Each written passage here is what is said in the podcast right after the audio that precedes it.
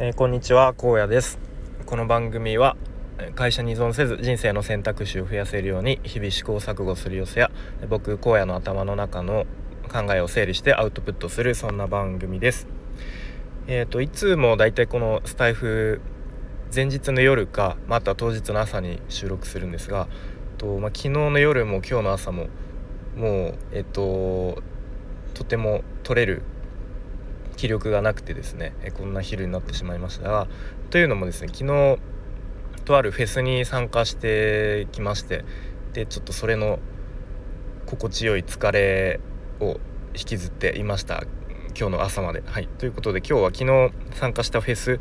えー、アコチルというフェスについていろいろとゆるゆると話していきたいと思うのでまあ、もしお時間ある方は聞いてもらえると嬉しいです。えっと、本題の前にお知らせをさせてください。えー、っと、ココナラの方でサービスを出品しています。と、ツイッターのヘッダーを作成しますというサービスで、えー、ツイッターのアイコンの後ろにある横長の部分ですね。はい、そこの画像を、えー、作りますというサービスです。もしヘッダーそろそろちょっと変えたいなとか思っている方は URL を概要欄に貼っておくので覗いてみてください。よろしくお願いします。はい。ということで本題ですね、えー、昨日アコチル、まあ、正式にはアコチルキャンプ2023ですかね。というフェスに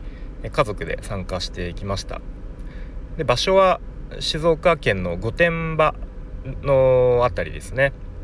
はい。富士山のすぐ近くということでちょっと天気が悪くて悪くてというか結構雲が多くて残念ながら富士山は見えなかったんですけれどもはいそんな場所で、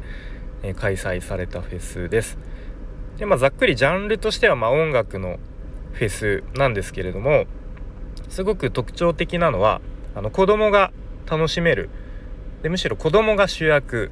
のフェスでまあ音楽はまあちょっと脇役という脇役というかまあメインではないかなという感じですね。はい、でまあほとんどそういうこともあり参加してる人周りを見渡すとほとんどが家族連れで、うん、ファミリーでの参加ということでであと音楽も基本的にアコースティックな感じでこういわゆるロックフェスみたいなこうガンガン音楽が、あのー、重低音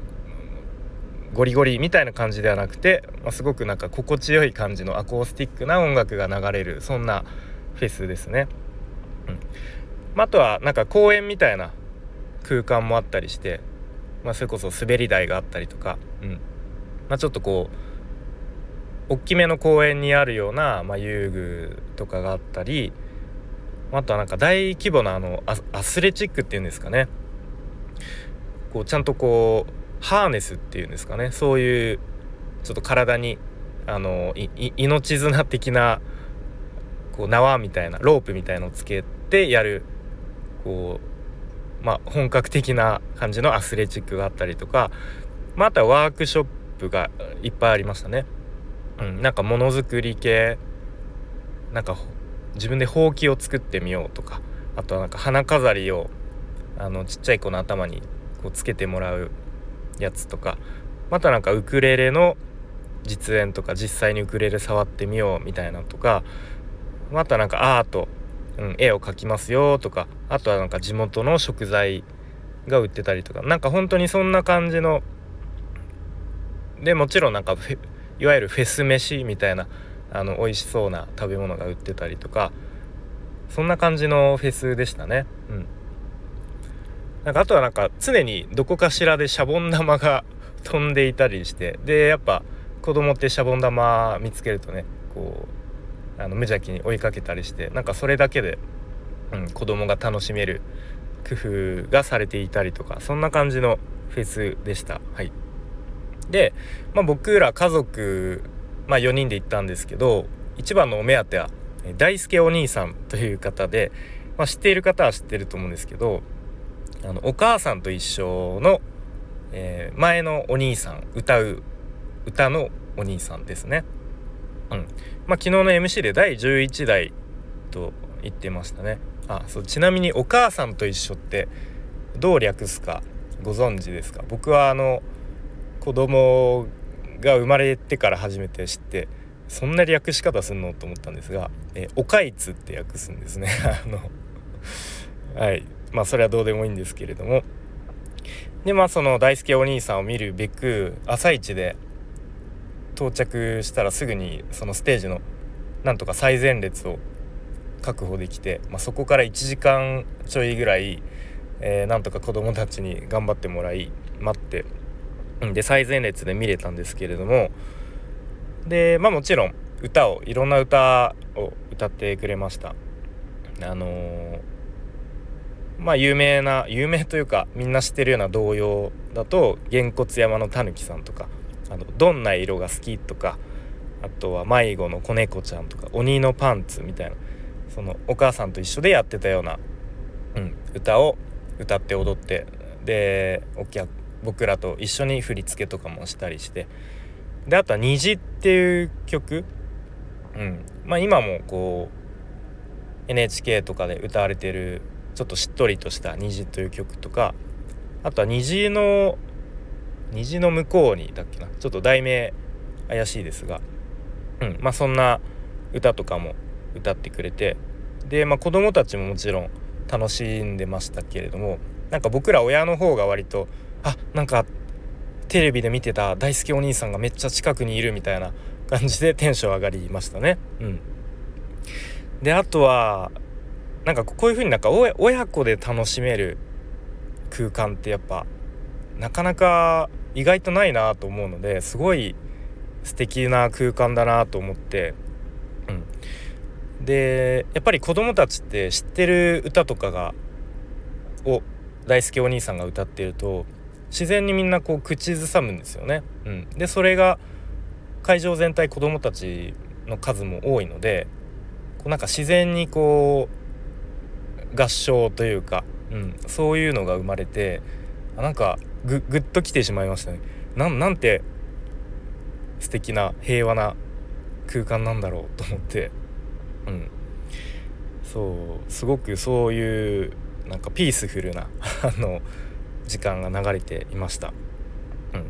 あとその歌のお兄さんというだけあって楽しませるのもすごく上手だし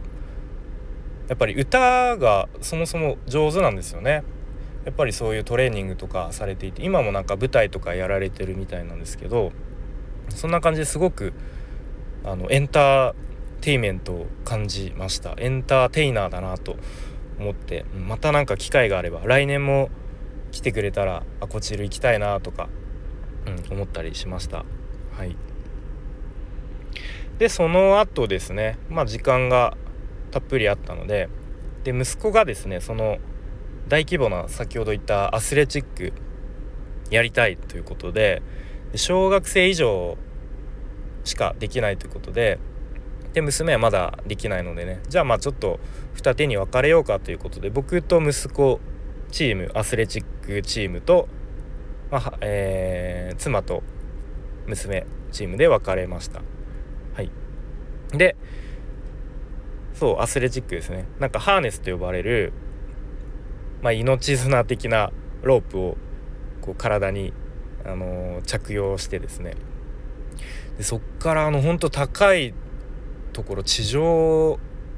10メートルとかあるのかな、まあ、本当にそれぐらいのレベルの高いところのをなんかその木の例えば木の板をロープを持ちながら歩いて渡っていったりとか、あ、あとはターザンみたいな感じでこうロープをシューって滑ったりとかそういうかなりあの証人の息子にとっては、うん、結構ハードルの高いチャレンジだったと思うんですけれども、うん、途中でいやこれはちょっと無理でしょみたいな弱音を吐いていた場面もあったんですがまあなんとか僕がね、えー、いや大丈夫だよとか、まあ、ちょっとこう支えてあげたりとかして、うんまあ、クリアしていってなんかそういうちょっと自分にとってハードル高いものを頑張ってクリアしていく姿っていうのを見てまあなんか親としてすごく頼もしかったし息子にとってもねなかなかそんな体験できないので、うん、すごくいい経験になったんじゃないかなといい思い出になればいいなと思って見ていました。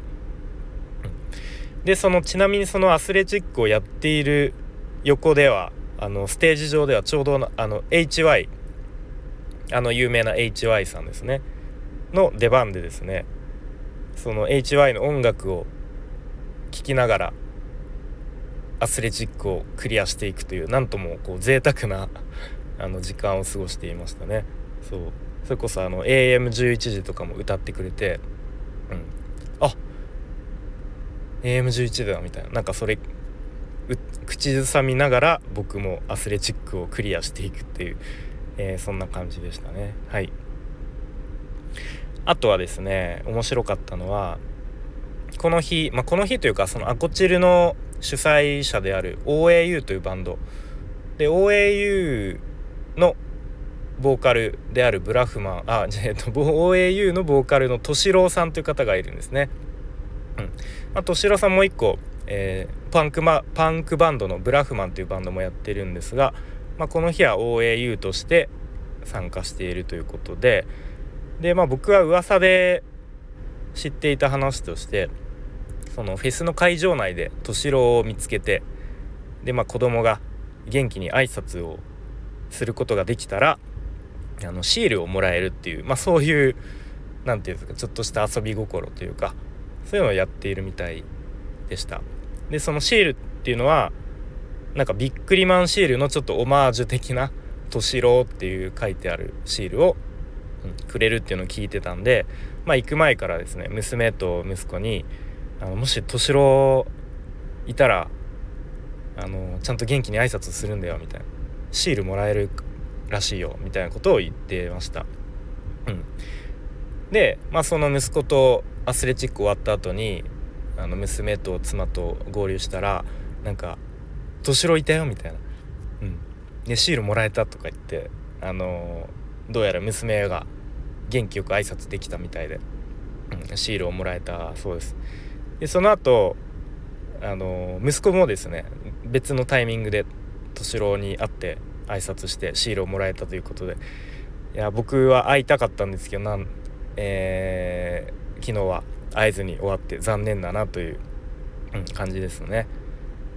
でまあ代わりにというわけではないんですけれどもその OAU のギターのコウキ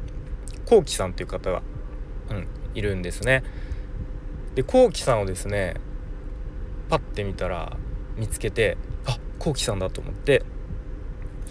で駆け寄って話しかけましたはいで以前あの4月の頭ぐらいに和歌山県での勝浦で行われたフェスに行ったっていう話を、まあ、スタイフでもしたと思うんですけどその時もですねあのたまたま会場でこうきさん見つけて話しかけた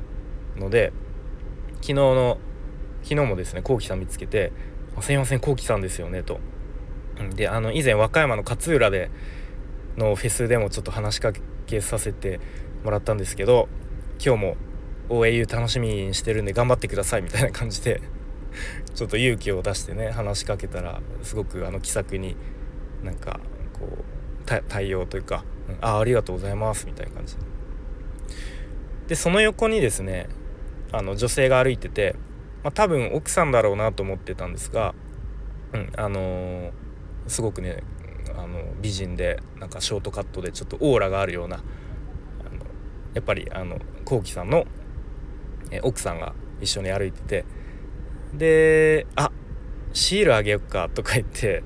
でその時ちょうど娘と一緒にいたのでね娘にあのシールをくれてなんかどうやらそのシールを配るっていう なんか文化があるのか分かんないですけどなんか娘はこうきさんの、えー、奥さんにシールをもらいましたという感じですね。はい。でまあその僕は OAU を見たかったんですけど、まあ、結構時間的にもう夕方の時間でまあちょっと遅い時間になってくるし子供たちもちょっと体力的にどうかなと思ってたのでまあ見れるか分かんなかったんですけど、まあ、なんとか OAU 途中まで見て、えー、帰宅しました。はい。でまあそんな感じでえっ、とアコチルを楽しんだんですけどなんかすごい感じた僕が感じたのはなんかもう自由自由と平和があったなとはいもう自由と平和ってなんか選挙のあのポスターみたいですけれどもなんか前から思ってたのがやっぱ音楽のライブとかフェスってなんか自由を感じるんですよねすごく。まあ、そもそも音楽って自由じゃないですか。あのー、まあまあ、その日のこうアレンジとかその時のアドリブとか、うん、まあでもなんか最低限のこうまあルールというかもう完全に自由に音楽やっちゃうとまあそれこそ不協和音とかにも、うん、なっちゃったりするのでまあそんな感じで自由を感じて、まあ、お客さんも楽しみ方も自由だし。でなんだろうそのフェスの楽しみ方行動も自由みたいな。ただし最低限のモラルとかルールはあるよねとか、まあ、昨日だったらゴミは各自あの会場に捨てないで持って帰ってくださいみたいな、うん。まあ、こういうのを守りつつっていうところも大事かなと思ったりしました。はい。で、まあ、あとは冒頭の方にも言ったんですけど昨日言ったこちるっていうのは子供が主役ということでなんかすごく平和とかなんか無邪気さみたいのも同時に感じたそんな空間でしたね。はい。であとその OAU のライブ中にボーカルの敏郎、まあ、ちょっと僕あえて敏郎はなんか親しみを込めて呼び捨てに させてもらってるんですけどその敏郎が MC でこんなことを言ってましたね。あの毎年なんでアコチルをやってるかっつうとそのお客さんの方を指さしてこの子供たちのためにやってるんだよねと、うん、本当それだけ。それに尽きると。で子供の無限子供って無限の可能性があるけどでも一個だけ子供たちができないことがあると。でそれが街を作ること、うん、だから俺たち大人がこういう街を作ってる。子供たちが自由に楽しめる遊べる街を作ってるんだと。うん、で子供たちにはその今のちょっと暗い世の中を世界を変えられるっていうふうに本気で思ってる信じてると、うん、なんかそんなことを MC で言っていて。なんかすごくこう言葉に説得力があるし実際にそういうアコチルをもう何年も毎年やってるっていうことからもやっぱその MC の説得力があるし、うん、であとはその実際に演奏する曲にもすごく説得力があるので